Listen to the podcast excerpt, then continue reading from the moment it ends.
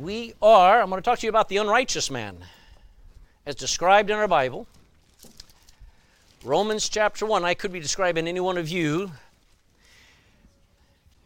I would pretty well say most everyone, can't talk about absolutely everyone because I don't know them all, but most everyone in Hollywood is unrighteous. I'd say most everyone that, that has been in, uh, you know, the Dáil and uh, the Seanad for any long time, they may have gone there in, with, with great desire and, and great intentions, but they sure end up unrighteous. But I'm not, not talking about them, I'm going to talk about mankind because the Bible talks about mankind as a group and it says that we are ungodly. So, we're, um, and it's really, it's, it's what people are like when they try to live without God.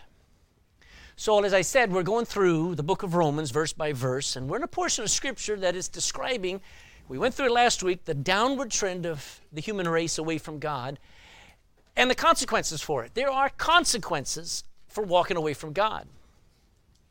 We have learned so far that people have no excuse when they reject God. If, if somebody just says, I don't believe in God, it's not because they don't know God. It it's not because they don't understand Him, really. It's because they don't like Him. You know, the ultimate racists are, are, are people who hate God because they just don't like Him. And I don't think that's the right thing. People have no excuse for rejecting God. They know Him. In their heart of hearts, their conscience, they know there's a God, and they reject Him. And they refuse to honor Him as God. By nature, people are unthankful. It's just, it, you, we by nature, I mean, it has to be taught and we have to be conditioned to become thankful because we're unthankful. We read as we've gone through these verses that people, when you start to walk away from God, He's light. And when you walk away from God, you only become darker and darker and darker and foolish. Somebody says, well, he's acting the fool. Yeah, because he's, he thinks he's his own God. He or she thinks they can do, live without God they become more and more unnatural. And we looked at Romans chapter 1 where it talks about things and people, what they love and who they love that are unnatural. And that's what happens the further you get away from God. Our world is not a progressive world, it's a digressive world. It is a world that is fallen deeper and deeper. So when people say that they are they are in love and yet they're in love with the same sex, or when they're trying to uh, promote uh, same sex marriage and, and love anything and anyone you want, it has gone away from God's plan and God's pattern. And it is unnatural. And we've looked at that. That's not my opinion, that's God. And people end up broken, and the word is reprobate, both in their minds and in their hearts. And if you'll read down to verse 28, it says this and even as they did not like to retain God in their knowledge, Romans 1:29, God gave them over to a reprobate mind. He just let them go. To do those things which are not convenient, last first part of verse 29, being filled with all unrighteousness. And they end up being full of every sin. Now, if I left my front door open, or if I left a window open all the time, you know what would happen if I left the house for a week? What would my house be like? It'd be full of cats, bugs, birds, I don't know what would end up. When you don't protect what goes into your house, things get in there, amen? And when there's no restraint, when there's no morality, when there's no light and no walk with God, and some of you Christians wondering how come you're still struggling with sin, it's because you're living in darkness. You're playing with sin. You're not walking in the light. You walk in the Spirit, and you won't fulfill the lust of the flesh. You reject the Spirit, and you walk in the flesh, you will find yourself inhabited and infested with every dark spiritual thought and stuff. And Christians say, Am I even saved? So you'll end up full of sin, being filled with all unrighteousness. Therefore, as I said, rejecting uh, God has consequences. There's no neutral space. There's no fence for us to walk on. Man without God is not a good thing. Ask the Chinese after Mao Zedong took took control back in 1938. 30 million of them were slaughtered. Ask the Georgians in southern Russia what it was like when Stalin took over in the 1930s, how 30 million of them were slaughtered. Ask the Jews and the Polish if man without God is a good thing. When Hitler took over in 1939, what was the result? These are examples of what educated men do when they get absolute power and live without God. So your heart, your mind, your life will always seek to be filled with something. That's how we're designed. And it'll either get filled with the Spirit of God or the Spirit of this world. You can leave Romans for just a moment. Hold your place here and go to the right. Go to 1 Corinthians chapter 2. Our first cross reference, 1 Corinthians chapter 2 and verse 12. I am so glad the kids are in church with us today. 1 Corinthians chapter 2 and verse 12. 1 Corinthians 2:12 says, "Now we have received not the spirit of what?" Okay, so this world has a spirit. It says, "We have not received the spirit of the world, but the spirit which is of who?" It's God's spirit. That we might know the things that are freely given to us by God. What a promise to the Christian. We have had the destructive spirit of this world before, and God replaced it with the spirit of His Son. Isn't that good? I'm glad for a swap. When somebody swaps out my rubbish and he gives me priceless life, gives me eternal life. I give him my sin and he gives me forgiveness. So I used to be under the spirit of this world and I swapped it out and he put in me the spirit of God, replaced it, so that I would know all the things that God has freely given me. I mean, free. So, Go to Romans chapter 1 and verse 28.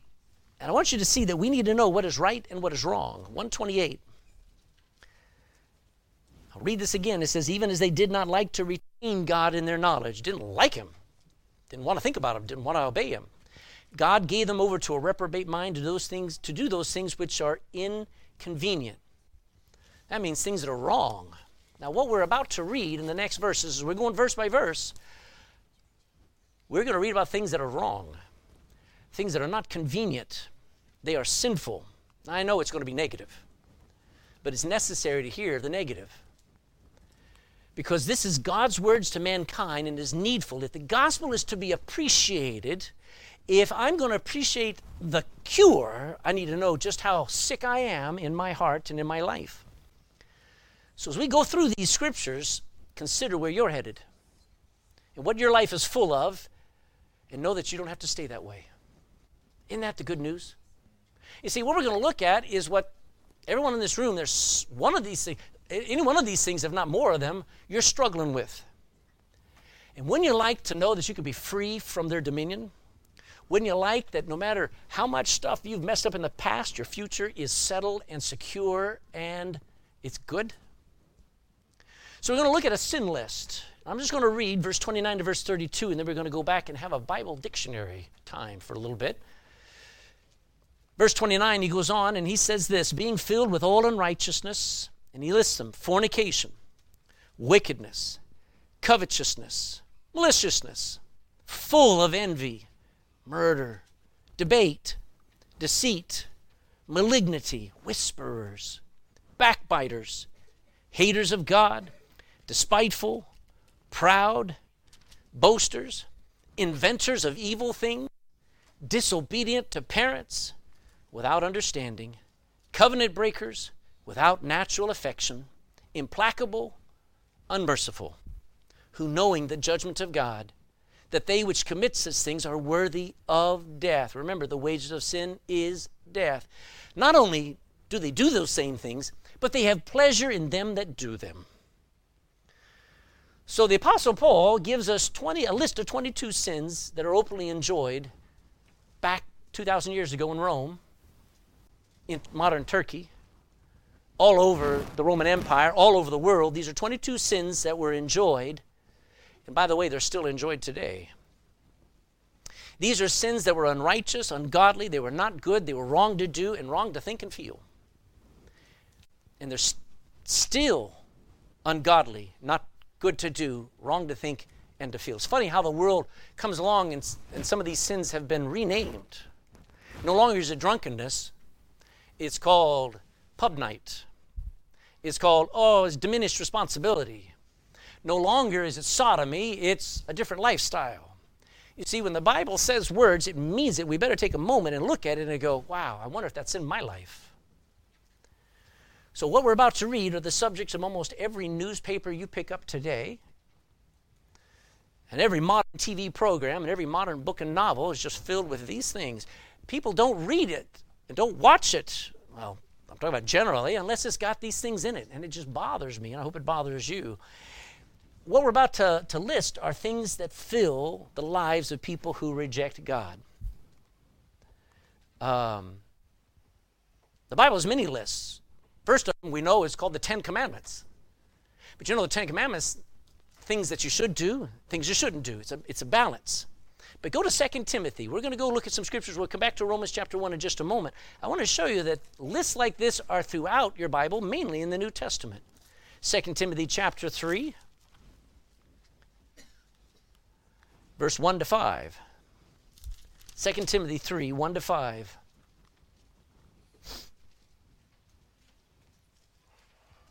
Second Timothy 3. This know also that in the 21st century, in the last days, perilous times shall come, dangerous times. For men shall, watch the list, men shall be lovers of their own selves, covetousness, covetous, boasters, proud, blasphemers, disobedient to parents, unthankful, unholy, without natural affection, truce breakers, false accusers, incontinent, which means out of control, fierce, despisers of those that are good, traitors, heady, high minded, lovers of pleasures more than lovers of God. Go to Mark chapter 7.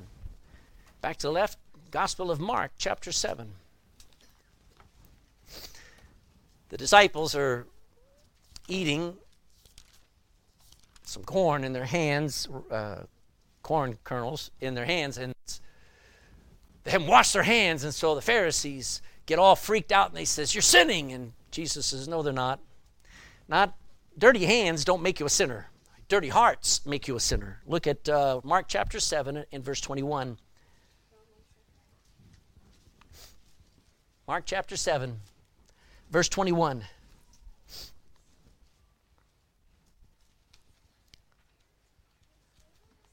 Are you with me? For from within, out of the hearts of men proceed evil thoughts, adulteries, fornications, murders, thefts, covetousness, wickedness, deceit, lasciviousness, an evil eye, blasphemy, pride, foolishness. All these evil things come from within and they defile the man. Go to Galatians now, one more. Galatians chapter 5. We'll get back to Romans in a moment. Galatians chapter 5, verse 19.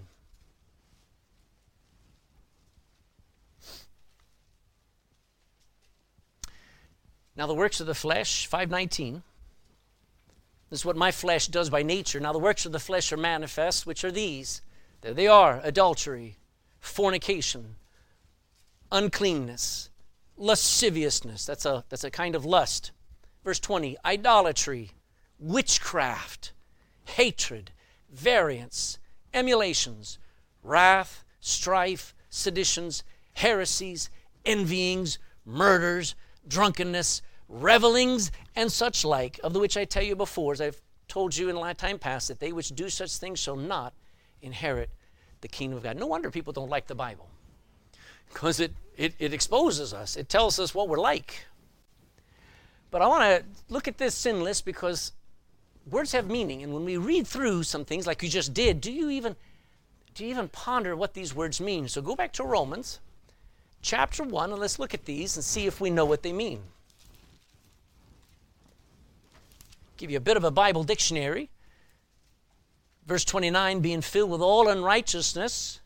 We start off with that one word which is the main sin of today. It's the word of fornication Folks, fornication is not adultery. Fornication is all forms of sex outside of marriage. Anything.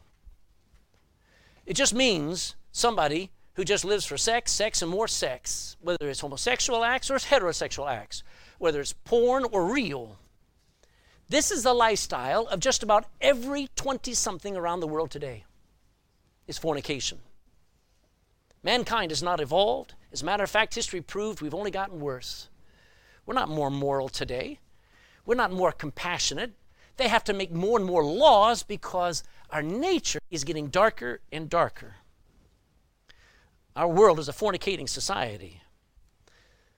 The Bible says in 1 Corinthians chapter 9, it says, Know ye not that the unrighteous shall not inherit the kingdom of God? Be not deceived, neither fornicators, nor idolaters, nor adulterers, nor effeminate, nor abusers of themselves with mankind, nor thieves, nor covetous, nor drunkards, nor revilers, nor extortioners shall inherit the kingdom of God.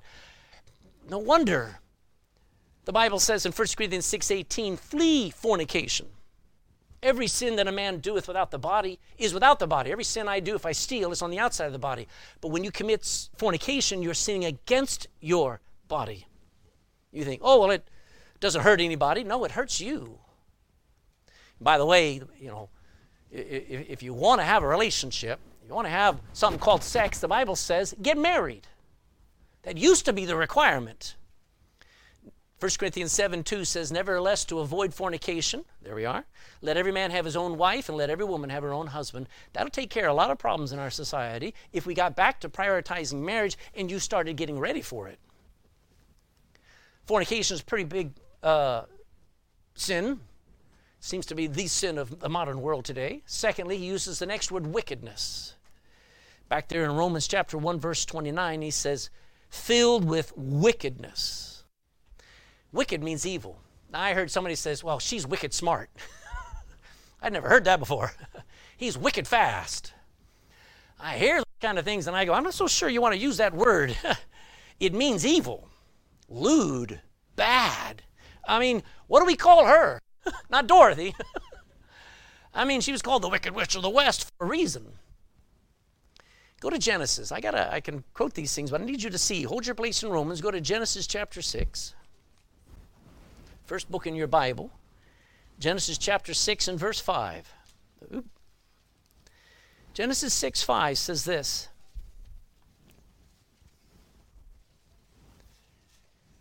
And God saw that the wickedness of man was great in the earth, and that every imagination of the thoughts of his heart was only evil continually. Now you know why the flood came. Why God had to start over the world because men had had immense amount of wickedness and their thoughts were only evil continually. That was the nature. Now, that wasn't only then. Look in chapter 13, after the flood. Genesis 13, verse 12. Genesis 13, 12. Abram dwelled in the land of Canaan, and Lot dwelled in the cities of the plain, and pitched his tent towards where? His tent towards where? Towards Sodom. Verse 13, but the men of Sodom were what? And sinners before the Lord exceedingly. That word wicked is not a good word. And yet people are filled with wickedness. Like I said before, you may be having dinner with somebody or having lunch or just talking to them. You would not want to know what's been in their head for the last 30 minutes or an hour before you met them. What goes on inside of these heads is not right. Human nature is wicked. He goes on and he uses another word, which is also modern sin, which is covetousness. Now, covetousness means you just constantly want stuff. You're greedy. You're never happy unless you're getting things constantly. Like most children and most young adults are spoiled brats because they're just, they've got stuff and they're not happy with what they've got. I just tell you a stupid story. When I was a kid, uh, you, know, you know, you're spoiled until you went to grandma's house, my grandma's house. My grandma didn't spoil. They had a box in the closet of ancient toys. These toys were wood toys and metal cups and and uh, spoons and a and a you know a whisk you had to turn so stuff from the dark ages. I don't know how old they were. And there were some blocks and stuff. And when we went to grandma and grandpa's house, they pulled out that box and they set it down and we were in heaven. It's because that's all we had to play with when we were at grandma's house. Amen. But some of you are so worried about, oh, I got to get something else for my grandchildren. I've got to keep them happy. No, you don't. Because we've created a generation that are covetous. They, they see something. I mean, look at advertising. How do, what keeps Amazon running? Amazon, uh, advertising. What is Facebook? What do they make their money on? Advertisements. And what does that feed on? Our covetousness. I didn't know I needed a new phone. I didn't know I needed a new house. I didn't know I needed a new hairstyle, except Facebook told me. Covetousness. It is a sin. There was a king named Ahab who lived in Solomon's palace, and next door to him was a small garden um, owned by a guy uh, uh, that, that was a nobody. And this garden, Ahab would look out there and smell these beautiful herbs, and he says, I want that garden. He had everything, but he had to have that garden. And his wife, Jezebel, heard him crying on his bed one day. There's a grown man, a king, crying, I want that garden, and that man won't give me that garden. And Jezebel says, I'll get it for you. And she has that man, I can't remember his name all of a sudden, um, stoned and killed by raising a false report about him and lying about him, and the people stone him. And then she comes and says, The garden is yours. And oh, he's so happy now because he's covetous. By the way, it is the 10th commandment. Did you know that? Thou shalt not covet. Then he comes along in the next word there maliciousness. Now, that is an angry, bitter attitude towards people that you hate. It's an attitude that seeks revenge and to hurt other people who've hurt you. We say, oh, he's, he, he, he did something with malice, which means with, a, with intent to hurt. Somebody says, well, it's just the way that I am. No, it's sin and it needs to be repented of and replaced. If you have a bad attitude that just wants to hurt somebody back, revenge comes from a heart that's filled with maliciousness, filled with it. I I I don't like to watch the news and what people are doing to one another. I heard of a bus ride with some nine, a nine-year-old girl literally beaten by some kids who began to punch and punch and punch. I don't know what she said, I don't know what she did, but these guys, little kids, beating each other up. We're not evolving. We're not getting any better. There is anger in people. There is a bitterness, and it's, and it's creeped into church. And then he uses a word down there, uh, uh, uh, um, in, well, in the middle of verse 29, full of envy. Envy is when someone's never satisfied or content or able to be happy if someone's better off than them. Envy. Is when you see someone else happier or more successful and you become depressed. You need to be worried about that because that's a sin. The politics this day uses people's envy to split us against each other, hating those who have a job, hating those that have money. We begin to hate people who are a little more successful than us, and that is done by politicians in order to get you to vote for them so they help you get your own job, make your own money. Don't you dare be worried about what somebody else gets. Get your own life. This envy is killing us. If somebody else gets a new car, praise them. Thank God that they got that car. Don't sit there and go, stinker, they don't deserve that car. No, they don't. And neither do you. But they got it. Maybe you'll get yours in your time. Envy's killing us. Then he uses another. See, you say, well, I don't have those problems. Oh, okay, let's keep going. How about the word murder? You see that word, verse 29? Full of envy, murder. Do I have to define that word? I think today we're full of murder still. When you take another person's life from them, Normal people don't accept murder as a normal way you live unless you're taking the life of an innocent baby in a womb. Isn't it funny how murder is still a part of the lifestyle of people today?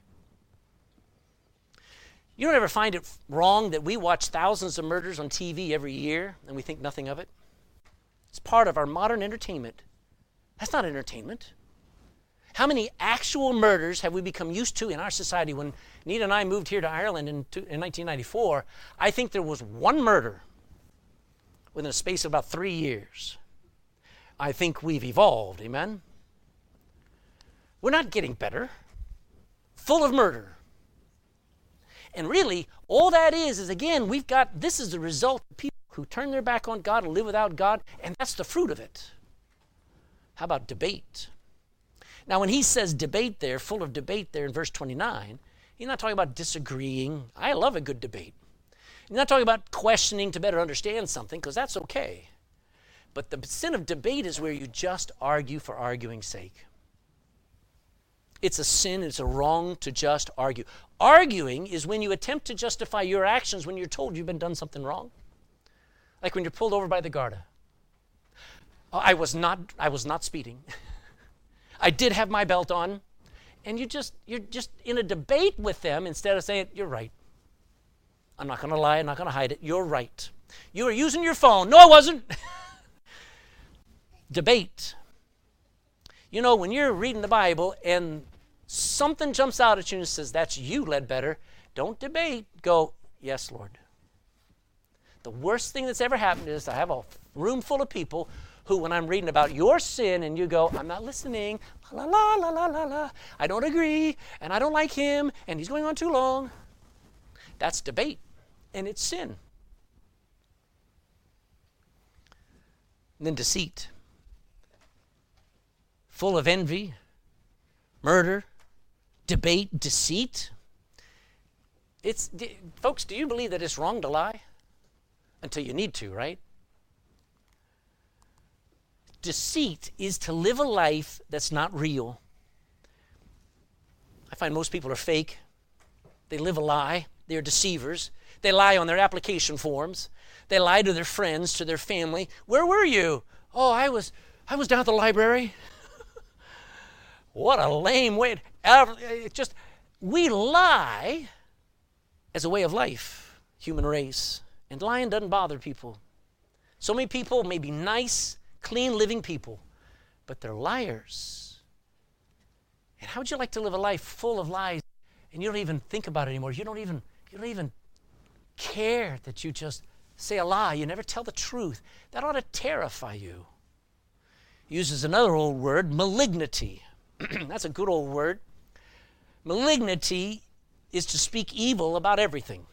Malicious is the word we would use. It's used usually with cancers today, where you say it's a malignant cancer. You ever heard that phrase? A malignant cancer means it's an aggressive cancer. Well, when it talks about people who are malignant, it means where you are hypercritical, where you have a destructive spirit. When you think somebody, you tear them down. You, you, you just, you're destructive in how you speak of them, in how you talk of them, how you interact with them. Malignity it's somebody who only sees faults. And by the way, that's a sin to be caught up with other people's sins. Then he says another word whispers. Again, that's a good old word. It means a gossiper, a tale bearer. So when people talk about you behind your back, that's why they have to whisper. Don't let, don't let Weston know that I know. It's a sin to gossip, would you agree? And yet people love reading about what went on in the Windsor family. I mean, they keep writing books about what it was like to be growing up in royalty. People love to find out dirt on other people. Folks, I want to tell you, we're way too involved in everyone else's business. Go to Second Thessalonians. Hold your place in Romans. Go to Second Thessalonians chapter 3. Almost to Hebrews. You'll find Second Thessalonians chapter 3, verse 11.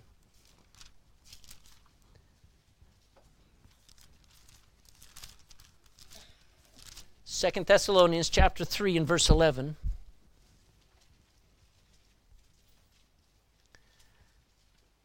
For we hear that there are some which walk among you disorderly. Disorderly mean out of order, just doing their own thing.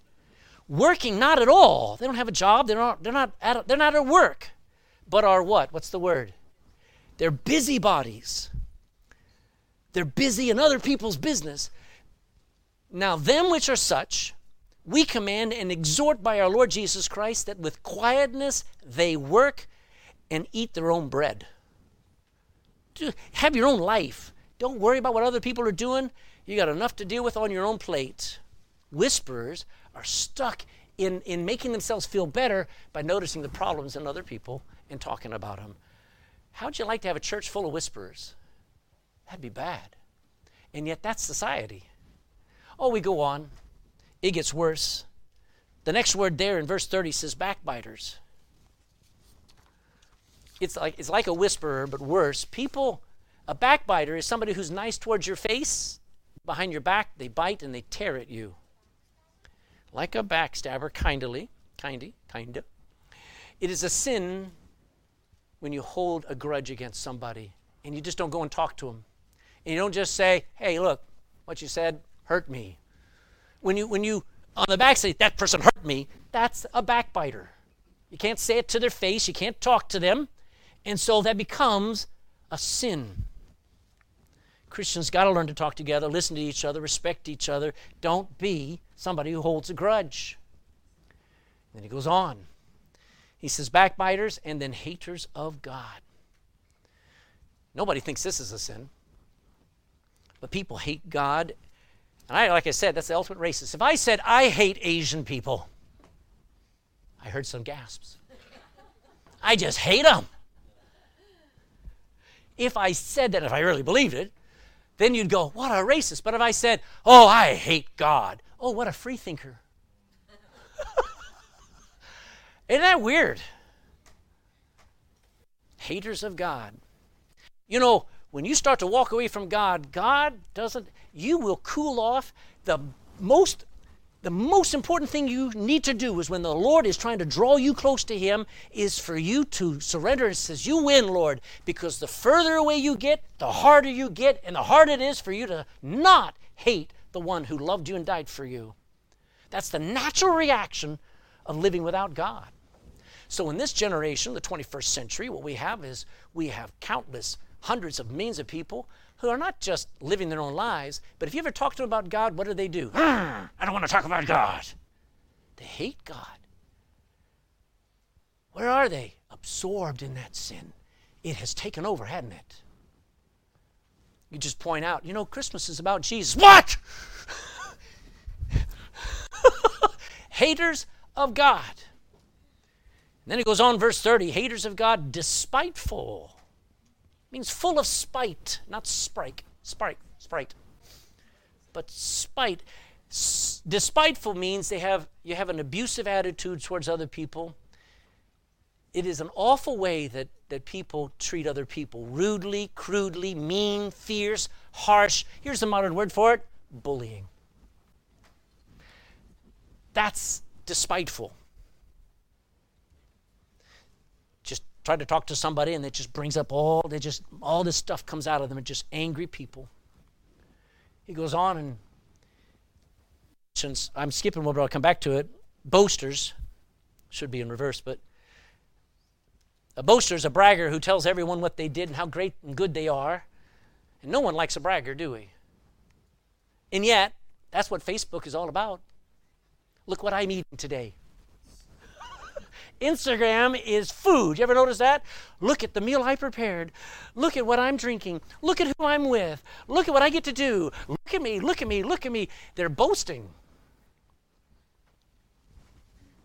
And then you get the proud.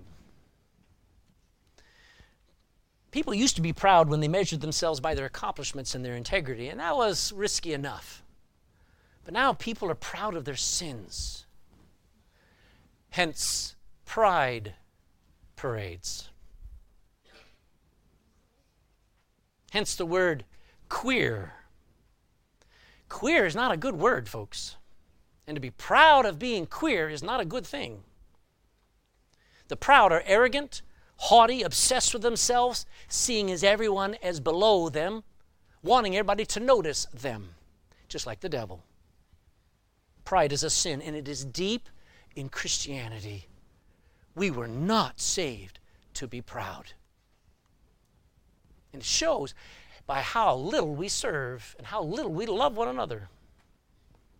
These are the sins. Paul says this is the life of those who have walked away from God, who have no interest in God. They reject Him in their mind and in their heart, and their life becomes full of these things. Uh, every one of us are struggling with some of these. But when your life is full of it, is that how you want to live? Inventors of evil things? I, I really, I've read the biography uh, of uh, um, Albert Einstein, and Albert Einstein said he had a few regrets, and one of them was discovering the nature of the atom and helping them create the atomic bomb. He regretted that. Because he created an evil thing. Would you agree? You got to think people who, you know, I, there's every one good thing that Steve Jobs invented when he invented the smartphone. There's 500 evil things that have come out, because of the smartphone. Amen. There are there, this is not a world like it used to be in the 1700s, 1800s, early 1900s. Everybody wanted to invent things that made life better. Now it's evil. It's ways that, that are beyond words. Majority of games, you can't eat a board game. You go into a section, it's all they're all adult games. They're board games, and they're only adults. And you go, what is going on? Then he hits a book. Then, oh, here we go. You're listening, kids? Paul's about to talk to you. You ready? Disobedient to parents. Oh no, can we skip this one? right there, verse 30. Inventors of evil things, disobedient to parents. The most fundamental unit of society is not the government. Did you hear me? The most fundamental unit of society is not the church. The one part of society that works and makes a society is the home. And in the family unit, there must be respect, trust, and obedience. I know that's a dirty word for most people because maybe it was abused when you were a kid.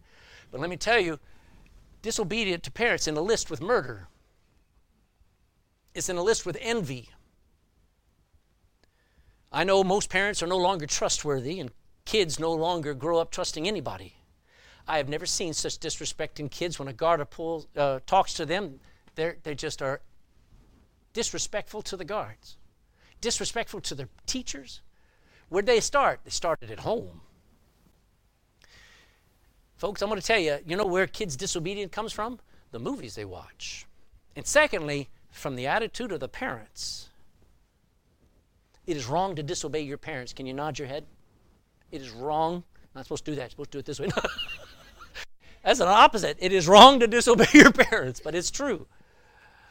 You can discuss, you can disagree, but you cannot disobey. I know that's not what you want to hear. I know you want me to preach that your flawed parents, they need to be they need, they need to be rebuked. They need to be better parents, and they do. But God asks you to do what you're supposed to do, and I believe God will get them to do what they're supposed to do. He says, secondly, nextly, there in verse 31, without understanding. Would you agree we live in a society that has all the knowledge at their fingertips, all the information, but they have no understanding of what they have? People read headlines and they think they understand the, the depth of some subject. They have no wisdom. And it has resulted in no one actually seeking to learn and know about anything. Everybody watches a YouTube and they think they know all there is. Some conspiracy theory, they know all there is. Some, some report, they know all there is. 30 minutes does not make you a scholar. People either trust the government or they trust their YouTube sources.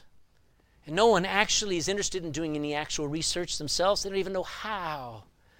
They live without understanding. What do they live for? They live for excitement and action instead of truth and principle. They don't know how to critically think or question things and actually learn knowledge, and they don't care. That's the society. When you're giving somebody the gospel, you're dealing with somebody who just doesn't care.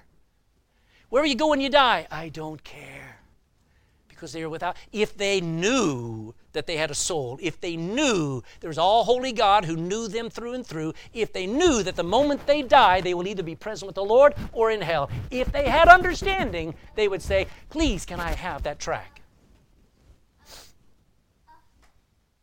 Covenant breakers. He goes on and he says, verse 31, without understanding, and then covenant breakers. This is so evil. People don't keep their promises anymore, whether it's in marriage or friendships. They break their covenants. And divorce is the norm. What is that saying in the, in the wedding vow? For better or for? I know the part till death do us part is the easy part because you can always find a way to poison him. But there's another part in the vow that says, for better or for worse, covenant breakers. You make an agree, you get an agreement, you get hired, and there's a 30-page fine print document you have to sign. You sign up for some app, and it gets 30 pages of fine print agreement you have to have because they know you're going to try to weasel around this agreement. People are by nature covenant breakers, but especially when they are without God. You know what they used to do? And this is a long time ago. The Methodists were well known for being promise keepers. And if you were a Methodist and you went, it was true with some Baptists, you went to the bank, and if you were a member in good standing at a church, they'd give you a loan for a house. You would keep your promise. Who can you, who can you trust? Back old times, man, people who were in, in, in, a, in a type of lifestyle that was godly, people says, I can trust you with a loan. Covenant breakers, however, man, without natural affection, we don't even, oh, um, without natural affection, we talk about this. Love is now spelled L U S T. It's people loving things that are unnatural without natural affection. Implacable. That word implacable is a good old word. It just simply means stubborn and inflexible, like your mule there. We wonder why people refuse to get saved, why people refuse to work out their problems in their marriage, why people refuse. They're implacable, they're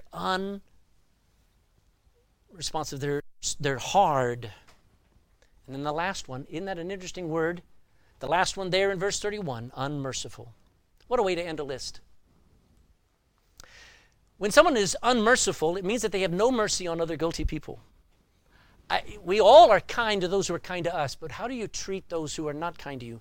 Mercy is when you are kind to people who have been unkind to you. You ever seen somebody freak out when somebody else just tips their car in a parking lot? Mercy is showing kindness to someone who does not deserve it. Amen. In our generation, our world is un. We have not evolved. We haven't gone any better, have we? Then to top it all off, look at verse 32 who knowing the judgment of God in their heart, that they which commit such things are worthy of death, not only do the same, but they have pleasure in them that do them. That's why people watch TV at night. They love to watch other people get into bed with another man's wife. They love to watch other people murder. They love to watch a kid on TV tell his parents off. That is their pleasure. They enjoy other people sinning. Let me give you some truths about this list and we'll be done. First of all, at least one of those sins is active in every person's life while you're alive. That's obviously. Nobody's going to escape that list. That describes human nature without God. Now, maybe you might slip by, well, I've never murdered anybody. But you can't slip by never committing envy or covetousness or disobedient to parents or pride.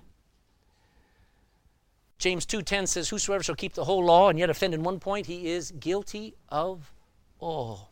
So at least one thing in that list is active in your and my life and you better be aware of it. Just like if there was a cancer, you'd want to take care of it, wouldn't you? Secondly, half of those sins were attitudes. Did you notice? It is wrong to steal. It is also wrong to have an attitude of maliciousness, malice towards somebody.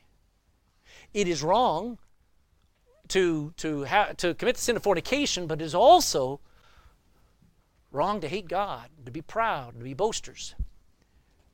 Just, just because you don't do some sins doesn't mean that you're not sinning or you're not struggling with sin in your heart of hearts. Third, this is not a complete list. Huh. Only 22 sins were listed I don't think mankind will ever exhaust new sins to commit, new things to come up with that are just crazy wrong. This is the lifestyle of those who do not fear God. Did you know all sin, as we watch, all of those sins are progressive and deadly? The more you mess with, well, I don't care if it's bitterness. You know what happens when you get bitter? you only get more. you start messing with, with covetousness, you can't stop. It's like Pringles. You just can't. These things are progressive, they suck you more into it, and then they take over and you become filled with it. That's why the Bible says, I've got to get saved and I've got to be filled with the Spirit of God. And it ends in death. Now, the truth is this we were not designed to live that way with that list. No man was designed to live that way. All of us struggle with it because we're born with this stupid Adamic nature that we inherit. It's like our genes maybe have a defect from our parents, but my soul has a defect all the way back from Adam, and I struggle against these things. But that is not how I should live.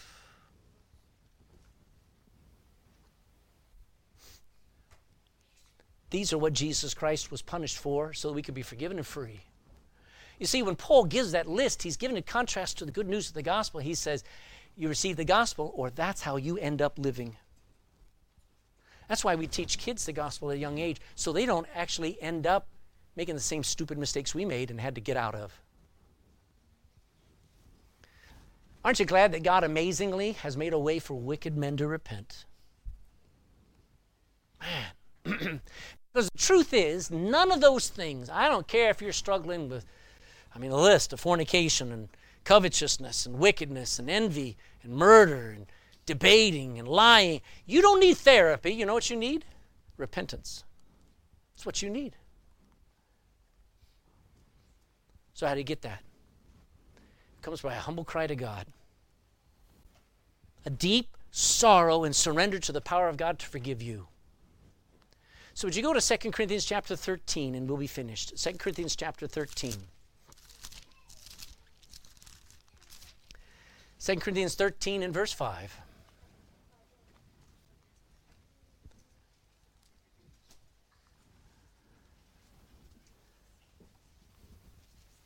Examine yourselves.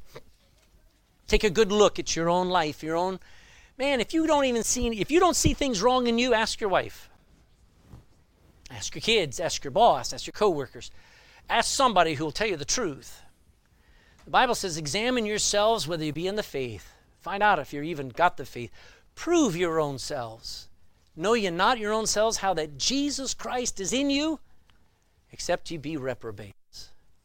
And I hope that's not how you want to live, because all of that list is a person filled with those things instead of filled with the Spirit of God. So, what do you do? Turn back to God. You see, the best news I ever had as a 17 year old kid was that God wanted me and that I couldn't do anything to get saved.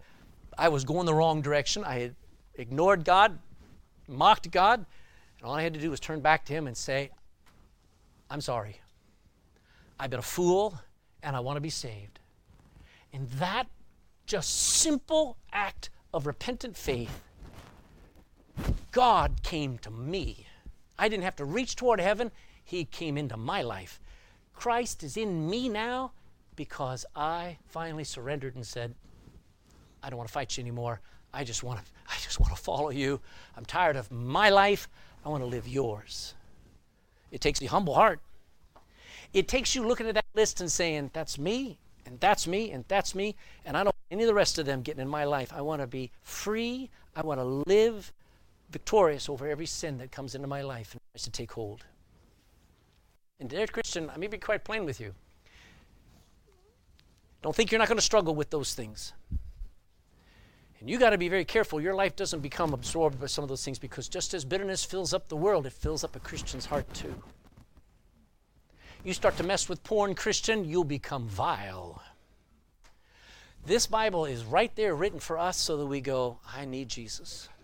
I need Jesus. Let's stand, let's bow in prayer.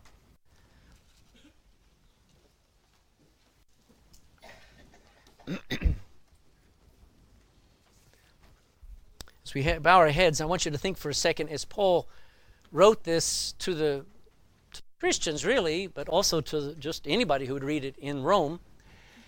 As they read it, it wasn't just a list. Every about every eye closed. I'm going to pray in just a minute, but let me just say some things.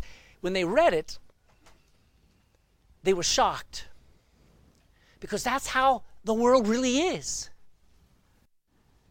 And it scared them. And it caused them to actually take a look at themselves and say, I'm not going to sit in judgment of anybody else. I'm going to examine my own heart. I'm going to find out, am I really saved? I'm going to actually find out, am I, am I far away from God or am I close? What direction is my face? What direction is my heart? Am I seeking to know Him or am I just tolerating Him? Am I going my own way? Because it ought to scare you. The judgment is coming. That it does cost. There are consequences for living without God and not fearing God. And if you'd like to get saved, let me tell you, He's waiting to save you right now. I can't save you, church can't save you. Nothing you do can save you, just what Jesus Christ did, and He's waiting for you to ask Him to save you now. So, Lord, I ask as we have our heads bowed, we'd start to look at the Bible a little bit differently and go, you know what, those lists are important. And those words have meaning. Some of them actually I'm struggling with, or I have struggled with, and I'm ashamed. But if there's people saved in this room, we can shout and rejoice and say, I have been made free, and I never want to go back to that. I want, I want just to live for Jesus Christ. I want to walk in the Spirit instead of the Spirit of this world. I think it, it now I understand how serious it is that I read my Bible, I pray, I'm in church, I, I do the right things because when I live without God, that's the direction I'm headed. Into such sin and being full of it. I don't want to ever be there again. So, Lord, please save somebody today, and for every Christian, may we take it serious that, yeah, there's still a struggle in my life, but I have the victory, and I'm staying my direction following the one true Savior. I'm going to stay in my Bible. I'm going to stay living the victory because of Jesus Christ. I don't want to go back now. In Jesus' name, amen. Grab your hymnal.